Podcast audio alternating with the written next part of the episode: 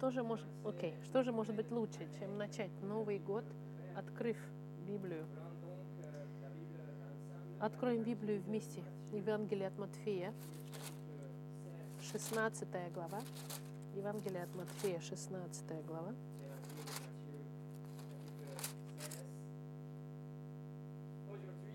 Сегодня, как первое воскресенье этого года, я бы хотел посетить с вами стихи, которые напрямую связаны с тем, что мы изучали с вами в течение двух последних воскресений. Из 1 Петра, 1 главы, мы видели, что Христос это является камнем краеугольным, и мы маленькие камушки, можно так сказать. И начиная с первой главы от Луки, мы видели реинкарнацию, и мы видели верность Бога в том, что Он исполнил среди обещаний, которые Он сделал с рождением нашего Спасителя, Спасителя Мессию, так долго ожидаемого Господа Христа. Сегодня я бы хотел, чтобы мы посмотрели с вами другое обещание. Нечто, что было бы для нас укрепляющим для каждого из нас индивидуально и коллективно. Это поможет нам и направит нас на, хорошем, на хороший правильный путь, на Новый год. Послушайте, друзья мои. Неважно сложности, которые были в вашем прошлом, не важны сражения, через которые вы проходите сейчас, или сложности, которые придут, неважно либеральная идея, которая захватывает этот мир, неважно отступление от церкви, которая окружает нас, и неважно сердца твердые общества, которое нам сопротивляется, и неважно разочарование, разочарование среди нас, Господь, Отец, э, Сын, Иисус Христос заявил, я построю мою церковь. Вот обещание, которое мы с вами сегодня изучим. Я построю мою церковь. Но до того, как начать, давайте помолимся. Господь, какое обещание, укрепляющее церковь, нам не принадлежит. Церковь принадлежит Тебе. Церковь, мы не строим церковь мы сами. Ты строишь Твою церковь. Господь, покажи нам глубину этого текста и укрепи нас, укрепи наши сердца для этого Нового года с этим текстом, который Ты вдохновил. Благослови проповедь Твоего Слова, чтобы было оно хорошо принято и использовано, Господь, и проявилось в нашей жизни. Именем Христа мы молимся. Аминь. Сегодняшнее послание называется «Я построю мою церковь». Наш текст сегодня будет Матфея, Евангелие от Матфея, 16 глава, начиная с 13 стиха до 19 стиха. Но мы сфокусируемся на 18 стихе. 16 глава, 13 стих от Матфея. Начинаем. Придя же в страны Кесарии Филипповой, Иисус спрашивал учеников своих, «За кого люди почитают меня, Сына Человеческого?» Они сказали, одни за Иоанна Крестителя, другие за Илью, а иные за Еремию или за одного из пророков. Он говорит им, а вы за кого почитаете меня? Симон же Петр, отвечая, сказал, ты Христос, Сын Бога Живого. Тогда Иисус сказал ему в ответ, «Блажен ты, Симон, сын Ионы, потому что не плоть и не кровь открыли тебе это, но Отец мой, сущий на небесах. И я говорю тебе, ты Петр, и на этом камне я создам церковь мою, и врата ада не одолеют ее. И дам тебе ключи Царства Небесного – и что свяжешь на земле, то будет связано на небесах. И что разрешишь на земле, то будет разрешено на небесах.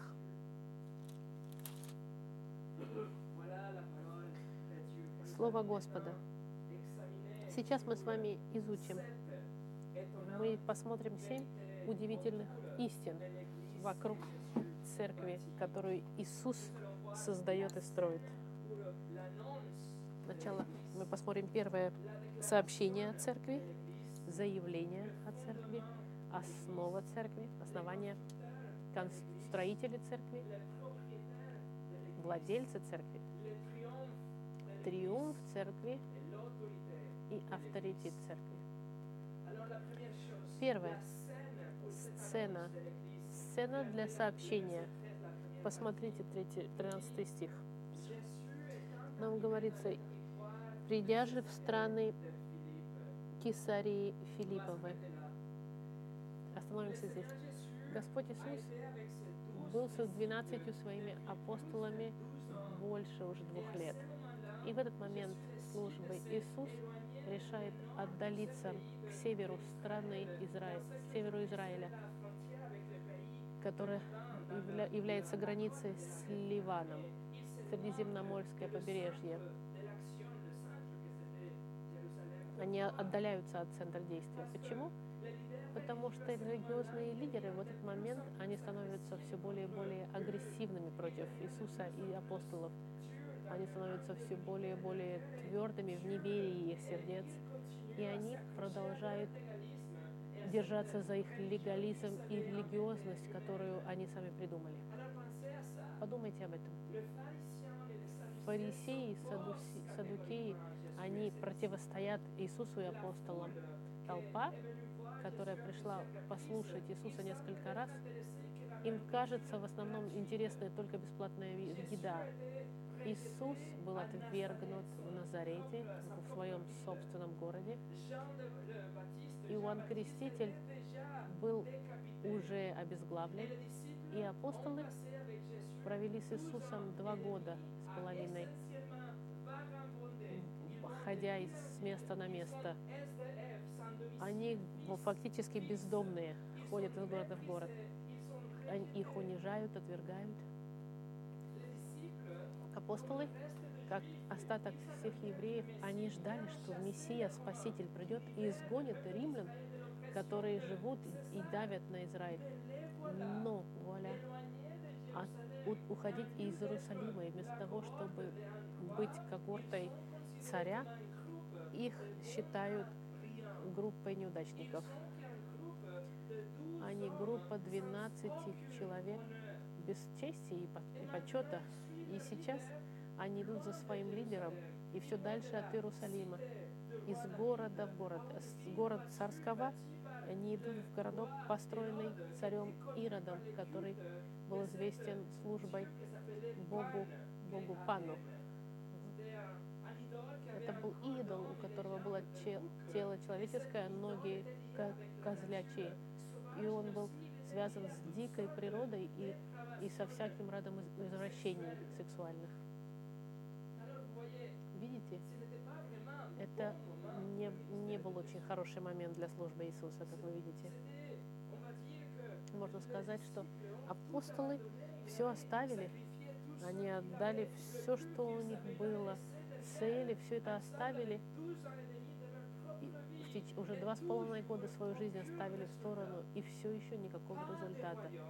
Нету ни царства, ни победы, ни почтения, никаких плодов, никакого укрепления, никакого прогресса.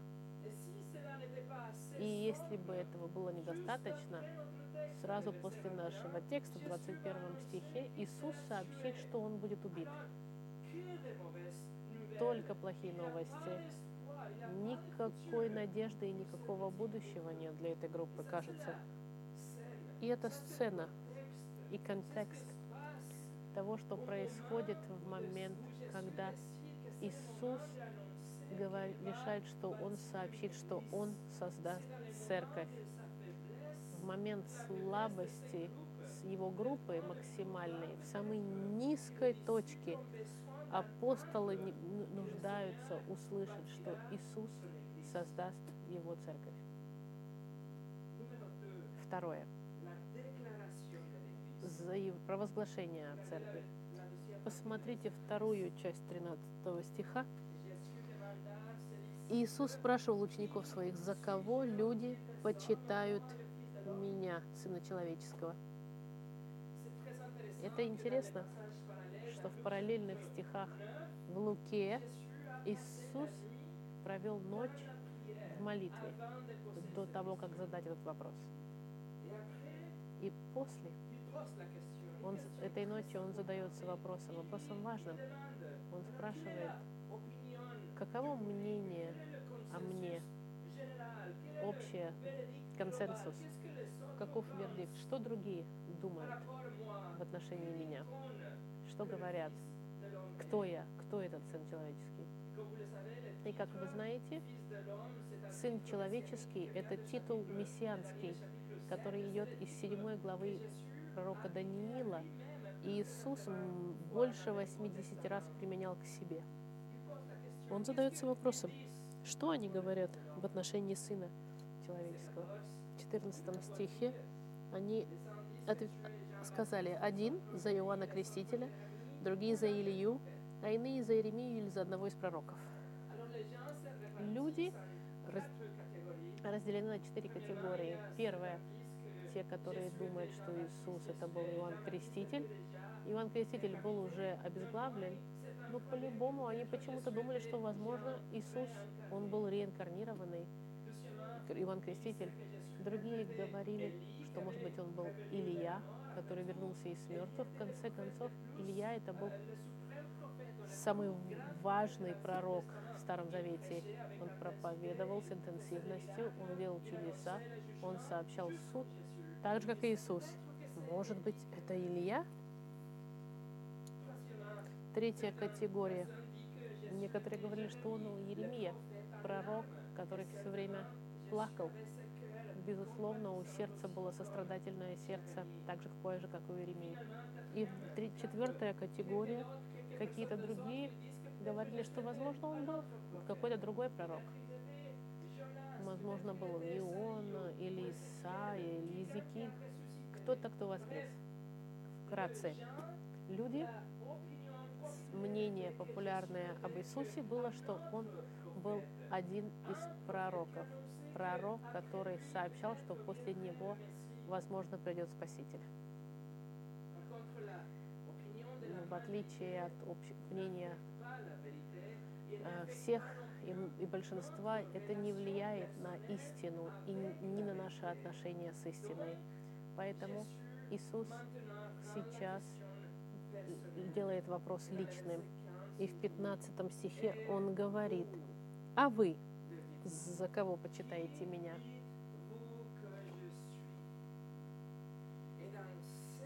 И в этот момент, друзья мои,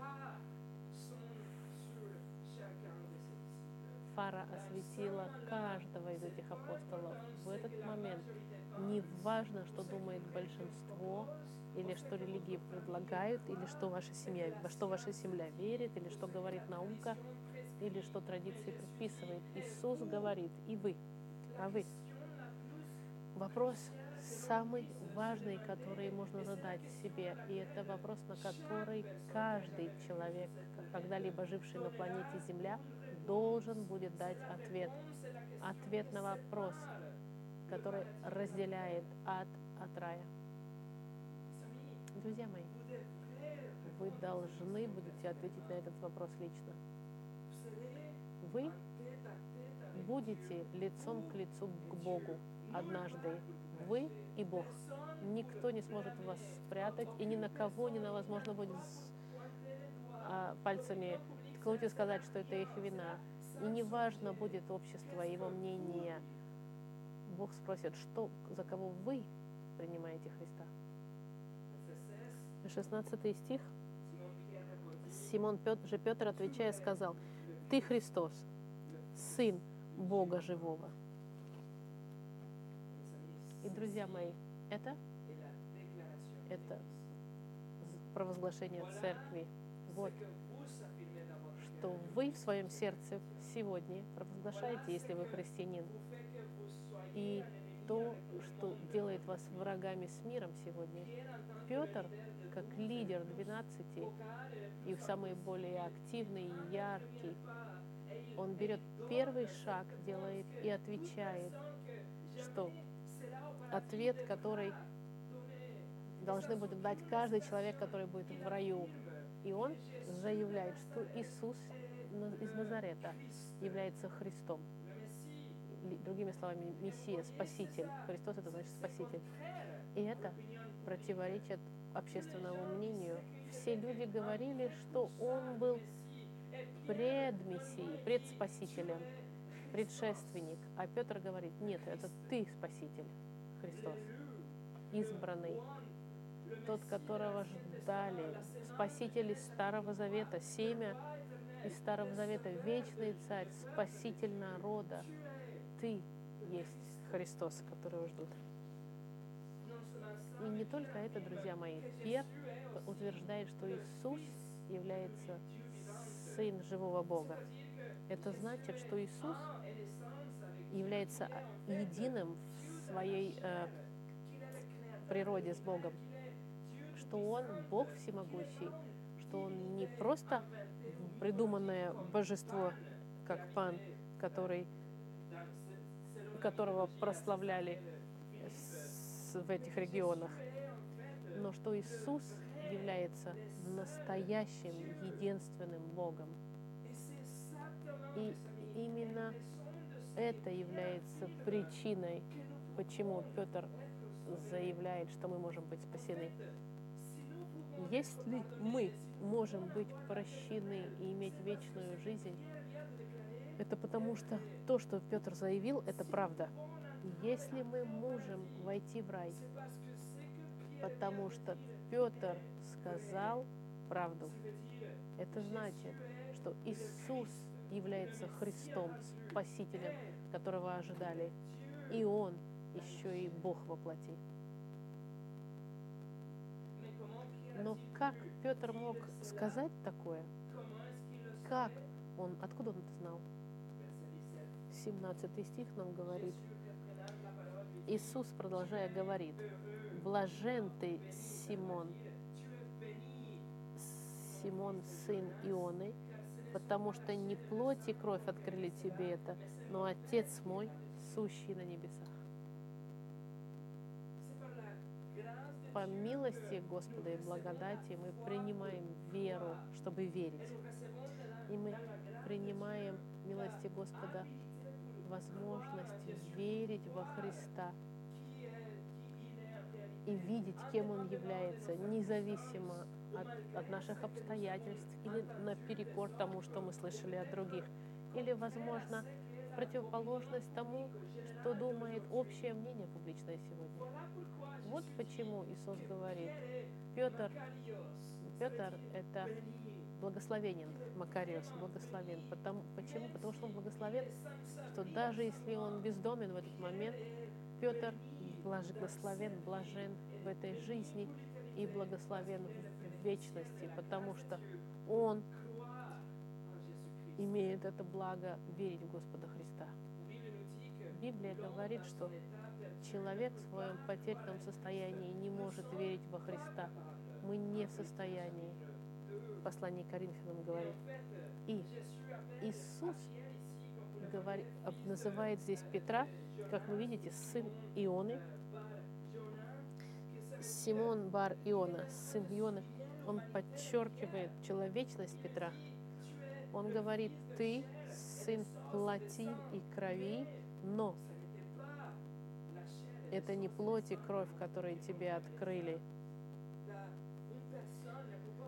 Человек не может открыть сердце кого-то другого, чтобы другой человек поверил или пришел в Царствие Господа. Бог должен открыть дух человека, открыть его разум и возродить его сердце, и дать ему пока, покаяние, чтобы человек раскаялся, и дать ему веру, чтобы человек поверил, и провозгласить с Петром, что Иисус есть Христос, Спаситель, Сын Бога Живого. Это заявление церкви. Третье. Основание церкви. Посмотрите 18 стих. «И я говорю тебе, ты, Петр, и на этом камне я создам церковь мою, и врата ада не одолеют ее. Друзья мои, Господь Христос построит и создаст свою церковь. Это подтверждение с уверенностью полной. Он создаст свою церковь, но основа, камень основания для этой церкви – это то, что сказал Петр в отношении Господа Христа. Имя Петр идет от слова Петрос, которое говорит маленький камушек. Камешек, который можно найти на полу. А, а слово основание идет от слова Петра, огромная скала, основательная огромная скала. Петр, как и все апостолы, и как все христиане через историю, мы все являемся маленькими камушками, на которые строятся на огромном, большом, на большой скале Господи Христе. Скала это цельная и сильная. И то, что Иисус является Христом, Спасителем и Сыном Бога Живого, это заявление Петра является основанием церкви. Когда мы провозглашаем, когда мы проповедуем, делимся откровением божественным, мы делать то, что сделал Петр. Мы провозглашаем создание церкви и основу ее, которым является Господь Христос. Есть пожилой человек сегодня, который сидит в Ватикане, который считается высшим авторитетом церкви, и как если бы он был представителем официальным Христа на, на планете. Католическая церковь говорит, что Петр лично является как человек основанием церкви, и после него каждый папа римский становится его последователем. Поэтому церковь базируется на авторитете этого человека. И каждый раз, когда этот человек садится на, его, на свой трон, и каждый раз, когда он говорит во имя церкви, его слова в католическом мире считаются, как если бы это были слова Бога, с таким же самым авторитетом, как то, что мы читаем в Библии. К тому же в 2013 году Папа Римский предложил индульгенции в обмен Если вы станете фаном на Твиттере, последователем на Твиттере папу, он вам дает индульгенцию, прощение грехов. Неделю назад, в рождественский день, он сказал, что все те, кто были, присутствовали физически на миссии и, службу и слышали по радио или по телевизору, они заслуживали индульгенцию полную, полное прощение грехов. Индульгенция – это прощение грехов. И это является большим богохульством. Не можно быть даль... дальше от истины.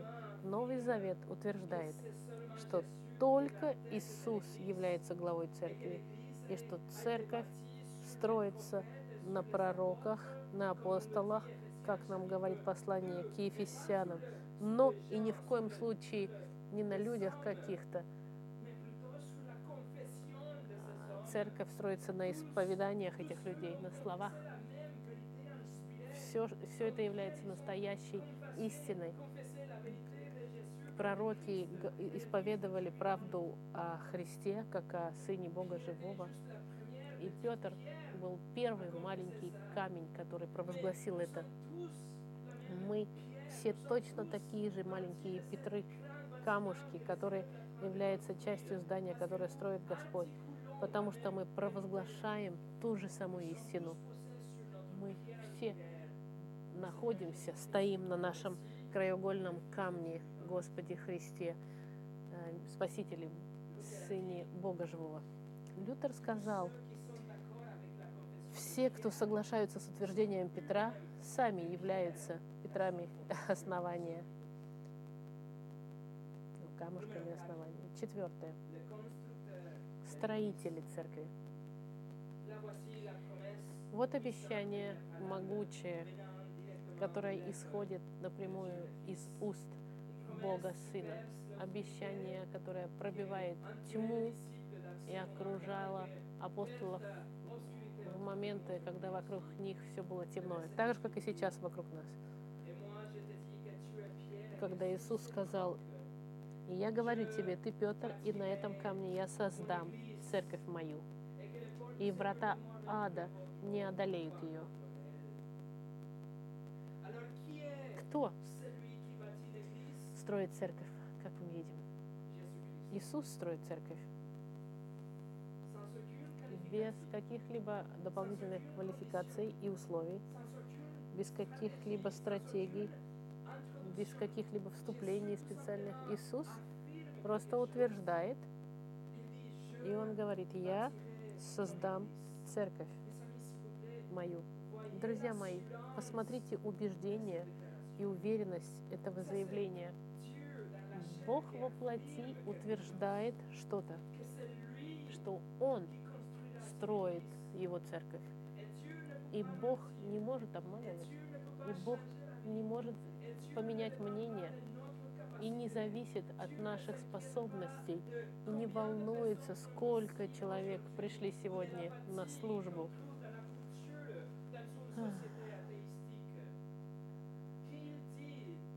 Он говорит, что Бог лично, Он строит, построит свою церковь. Иисус использует здесь будущее время, но не в смысле, что что-то произойдет, когда это начнется когда-то в будущем, когда-то в будущем произойдет. Нет, это действие, которое началось в прошлом и которое продолжается сегодня и в будущем. Нужно понять, что слово «церковь» здесь – это греческое «экклесия». И слово «экклесия» значит просто «собрание». Это значит группа или сообщество людей. Это слово, которое может быть использоваться в любом контексте. Это собрание людей, евреев. Собрание евреев, оно считалось экклесия тоже, когда они вместе были в синагоге. Или если было рандеву в мэрии города, там это было тоже экклесия, церковь, собрание людей. Это впервые слово проявляется. И всего два раза слово «экклесия», «церковь» видна в Евангелии. Здесь и в 18 главе, когда говорится о дисциплине в церкви. И нужно понять, что когда апостолы слышат здесь слово «собрание», «церковь», все, что они поняли, что Он соберет свой народ. И в этом случае собрание народа Божьего будет. Собрание народа Спасителя. Так они понимали текст, и так мы его, его принимаем, чтобы понять контекст. Церковь в своем основании равно слову «кахал» в еврейском языке, что означает «собрание людей» сообщество, собрание людей. Поэтому, когда Иисус говорит, я построю мою церковь, создам свою мою церковь, Он говорит, что Он будет продолжать делать то, что Он уже начал. Собирать народ Божий. Собрание народа Божьего, которое началось, будет продолжаться собрание, начавшееся с еврейским народом, будет продолжаться в будущем. Это будет только в дни Пятидесятницы, когда Дух Святой зальется на апостолов, и церковь родится как, а, как отдельная единица, отделенная от Израиля, имеющая особое место в плане искупления Господа. И потом они в деталях объяснят, как будет действовать эта единица. Но здесь, в данной ситуации, текст говорит, что Иисус будет продолжать собирать свой народ. Пять. Владение церкви, владыка церкви. Иисус Христос является строителем церкви, потому что она ему принадлежит. Посмотрите 18 стих еще раз. Я создам церковь мою. мою церковь.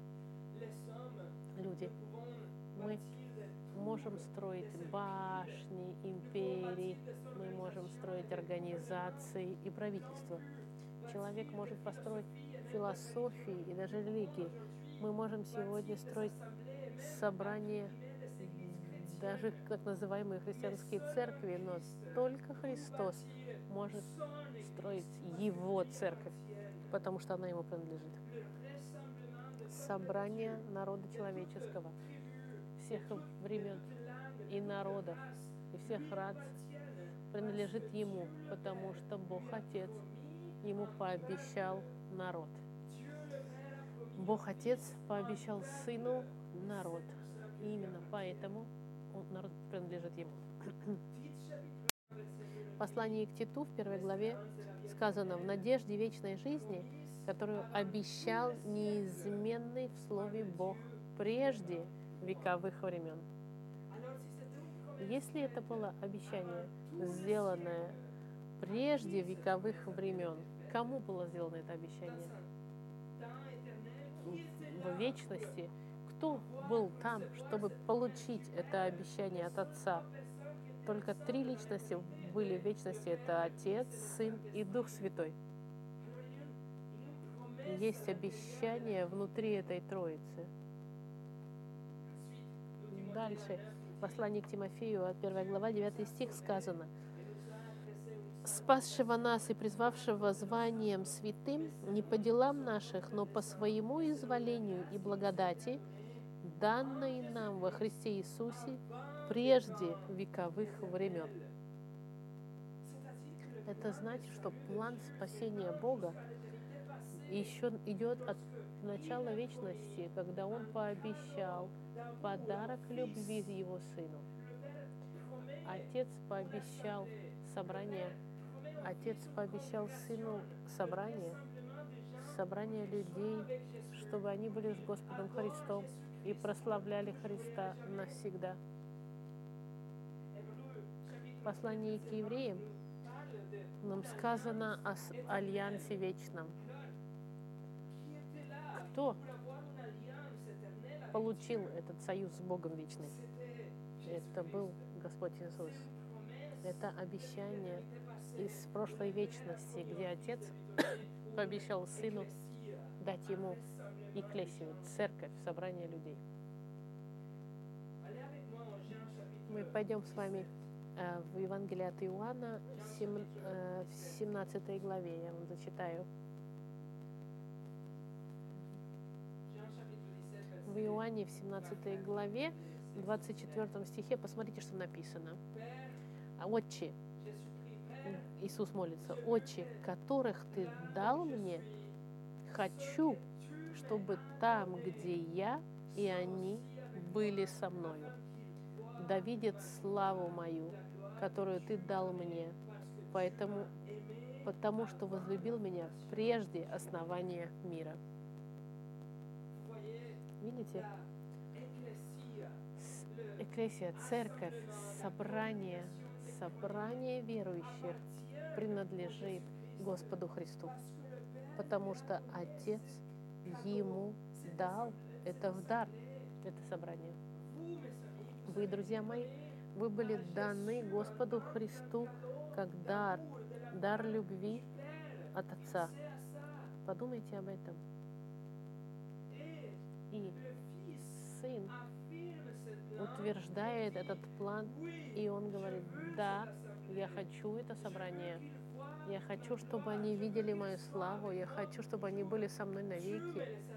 Ты мне их дал, Отец, потому что Ты меня возлюбил до основания мира, поэтому я пойду, и я умру за них, и я их воскрешу, и я их приму, потому что Ты мне их подарил.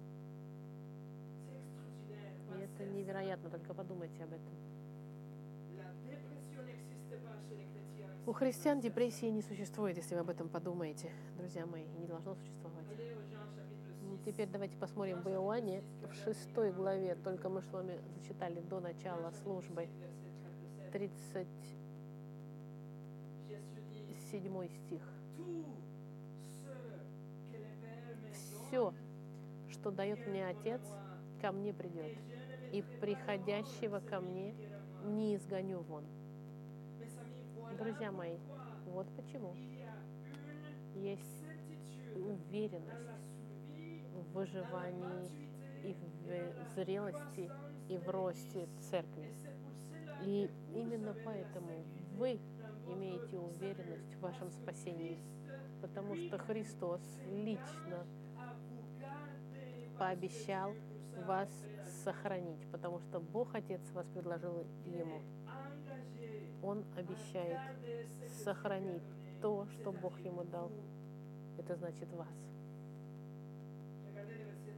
А теперь посмотрите 39 стих. От Иоанна 6:39. «Воля же пославшего меня Отца есть то, чтобы из того, что Он мне дал, ничего не погубить, но все то воскресить в последний день». Господь Иисус обладает церковью, и Он пообещал сохранить каждого из членов. Не будет никого, кто вывалился бы, выпал бы из этой сетки, или оставил бы, или ушел заранее. Никто не сможет сказать, что я заболел. Никто не сможет потеряться. Всех, кого Бог дал, ему они придут к Иисусу, и Иисус пообещал воскресить их в последний день. Вы принадлежите Господу. Вы принадлежите Иисусу Христу, и Он убежден и уверен сохранить свое собрание. Дальше в 10 главе от Иоанна, давайте посмотрим. 10 глава, 2, в 14 стихе написано, Иисус говорит, «Я есть пастырь добрый, и знаю моих, и мои знают меня».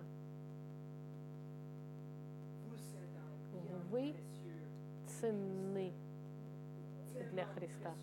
Настолько ценны, что Он умер ради вас. Он отдал свою жизнь, чтобы спасти вас от суда, которого вы заслуживаете.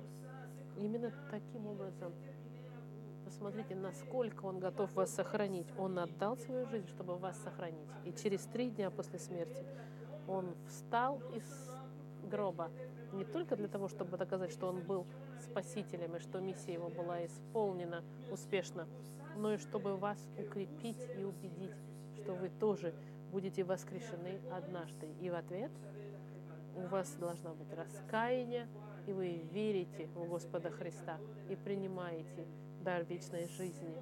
И в этот момент, друзья мои, когда вы отвернетесь от ваших грехов и доверитесь Господу Христу, Иисус берет вас во владение и говорит, вы мне принадлежите.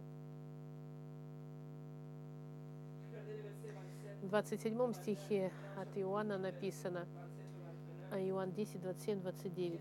О, Иисус говорит, овцы мои слушаются голоса моего, и я знаю их, и они идут за мною, и я даю им жизнь вечную, и не погибнут вовек, и никто не похитит их из руки моей.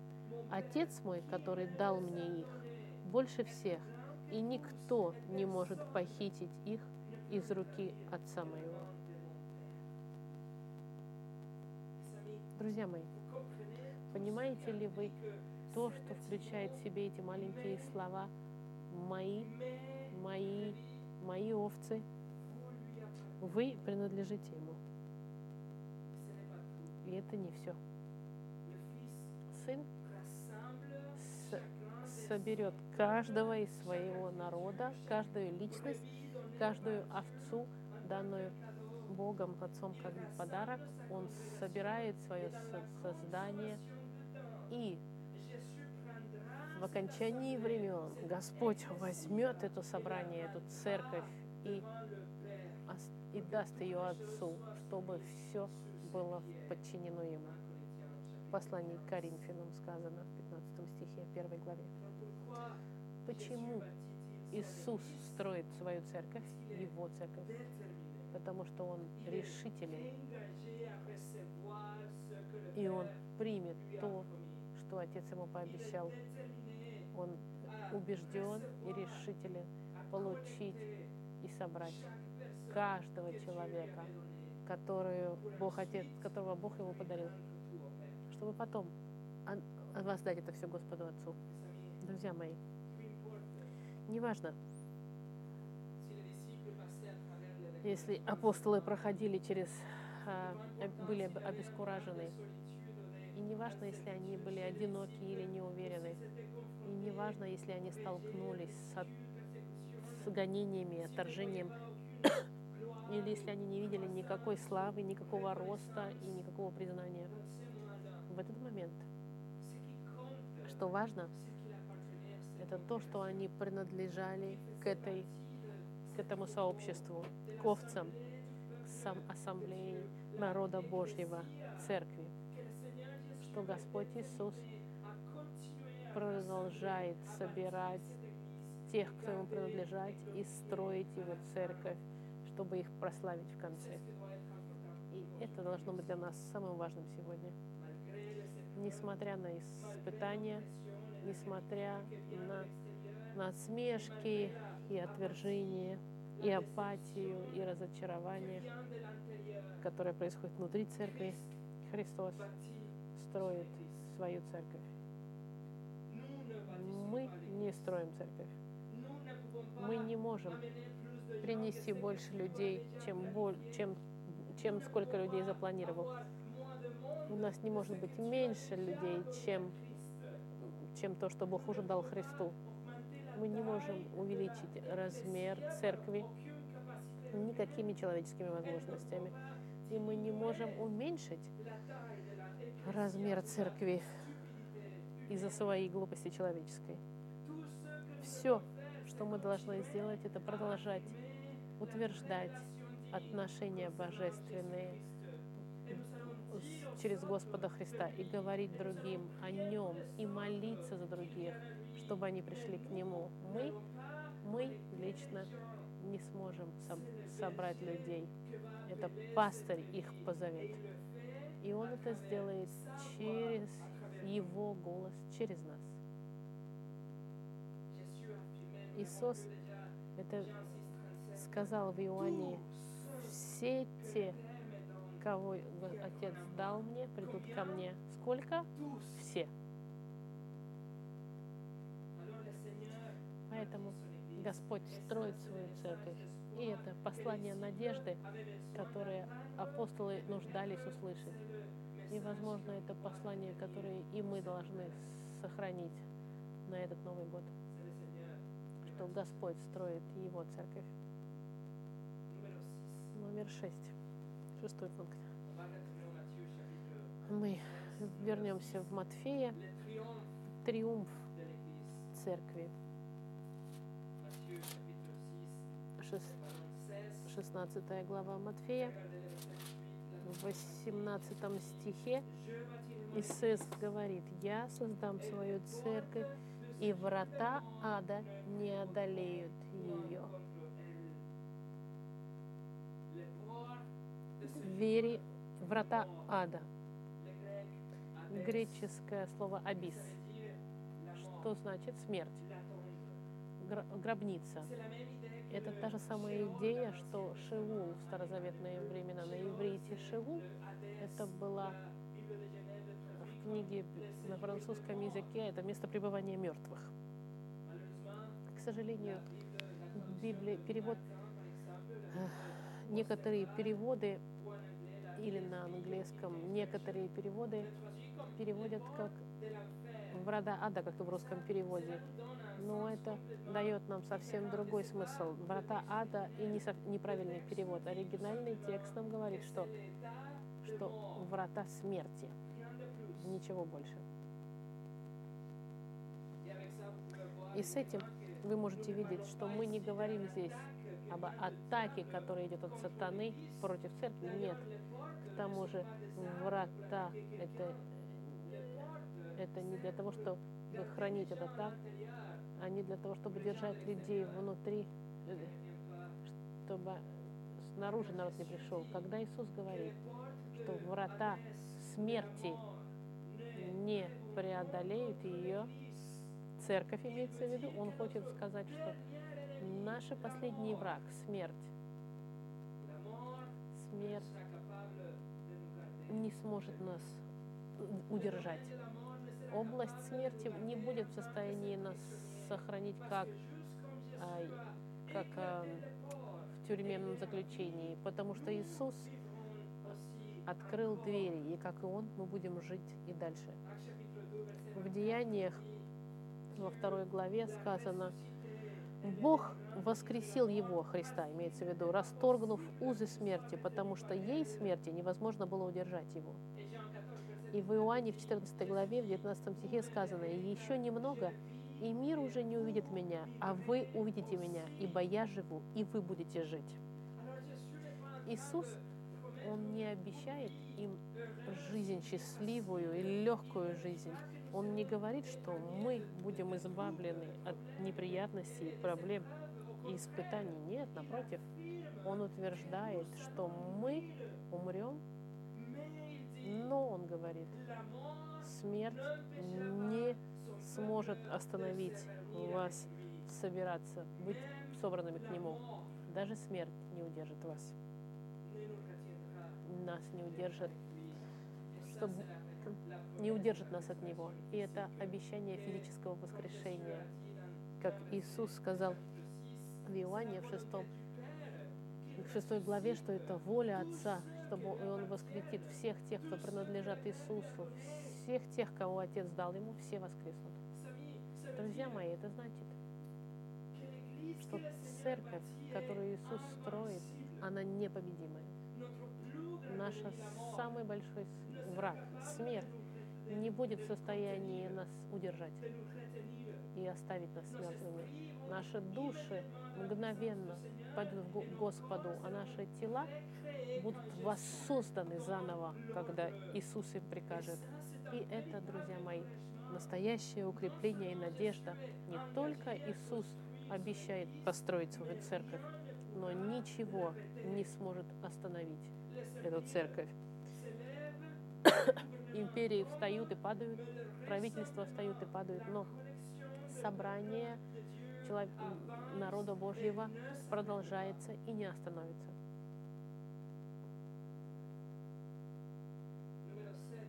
Седьмой пункт. Авторитет церкви. В 19 стихе э, Иисус продолжает. «И дам ключи Царства Небесного, и что свяжешь на земле, то будет связано и на небесах. А что разрешишь на земле, то будет разрешено и на небесах. Как вы знаете, католическая церковь использует эти стихи неправильным образом. Они говорят, что ключи от небес были даны физически Петру, и, и потому как Папа Римский является последником пап, Петра, значит, ключи от небес принадлежат католической церкви. Даже эмблема католической церкви, вы видите два ключа перекрещенных. Это ключ, чтобы, разру... чтобы освобождать, и ключ, чтобы связывать. Так что, а что же текст имеет в виду? Текст имеет в виду, что церковь может давать уверенность человеку в отношении его вечной жизни или его вечного заключения на базе того, что небеса уже предопределили и, и, и что открыли в Писании. Например, вы представляете Евангелие человеку, и человек получает, кается, верит во Христа, тогда вы можете сказать, что этот человек получил жизнь вечную. Не потому, что вы сказали, а потому что Слово Господа это сказало. У вас нет авторитета, но вы передаете то, что Бог уже предопределил в Его Слове. То же самое, что если кто-то умирает, отвергнув Христа, вы знаете, что этот человек будет судим и заключен. И этот человек должен будет платить за каждый из своих грехов. И этот человек должен будет столкнуться с Отцом и Отец его отправит навеки ай- в ад не потому, что вы это говорите, а потому, что Бог это уже заявил. В этом смысле церковь держит ключи, но не, не наш это авторитет. Ключи висят на исповедании Петра. Если вы собла- согласны, вы заходите. Если вы не согласны, двери закрыты для вас. И в заключении,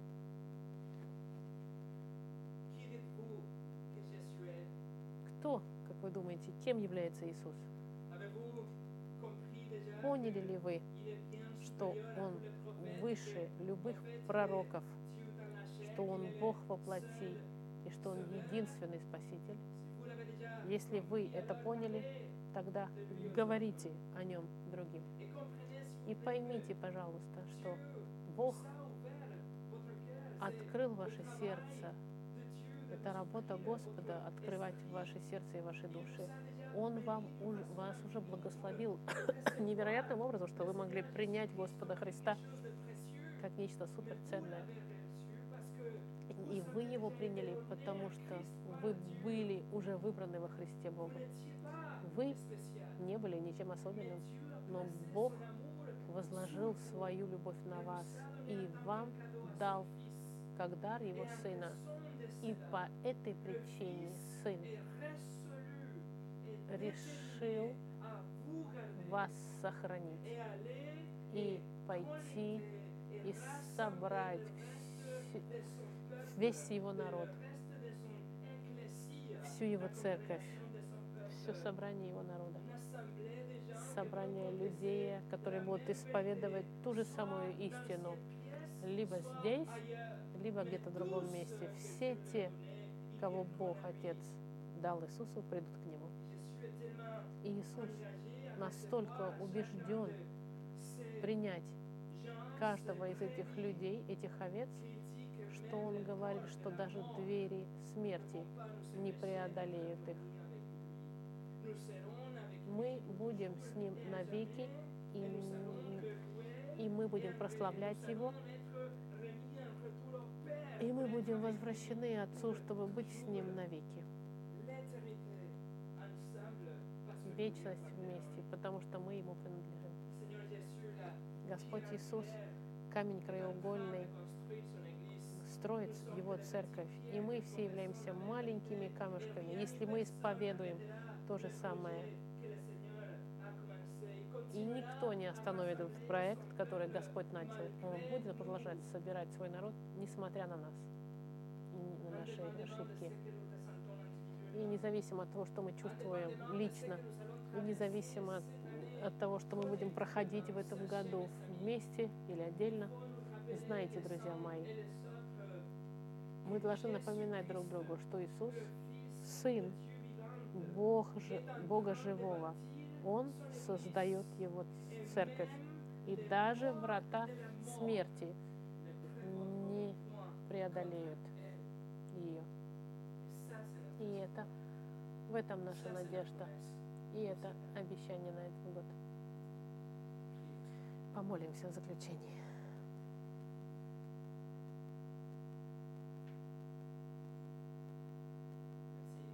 Спасибо, Господи, что это не наша работа строить Твою церковь. Ты призываешь людей, Твоих овец. Ты строишь. Твою церковь. Ты берешь маленькие, незначимые камушки и все полагаешь на скалу Господа Христа. Спасибо, что Ты решителен строить Твою церковь и хранить нас, нас прославить и воскресить. Спасибо, что никто и ничто не смогут остановить Твои проекты. Ни наша слабость, ни наша апатия, ни наше собственное разочарование, ни наш собственный грех не имеют ничего общего с тем, что Ты уже исполнил в вечности прошедшей. Спасибо, что мы Тебе принадлежим и что Ты будешь всегда строить Твою церковь. до того момента, когда мы будем с Тобой вместе. А Мы будем продолжать быть верными Тебе, Господь, и провозглашать истины, которые Ты уже открыл в Слове Твоем. Именем Христа мы молимся.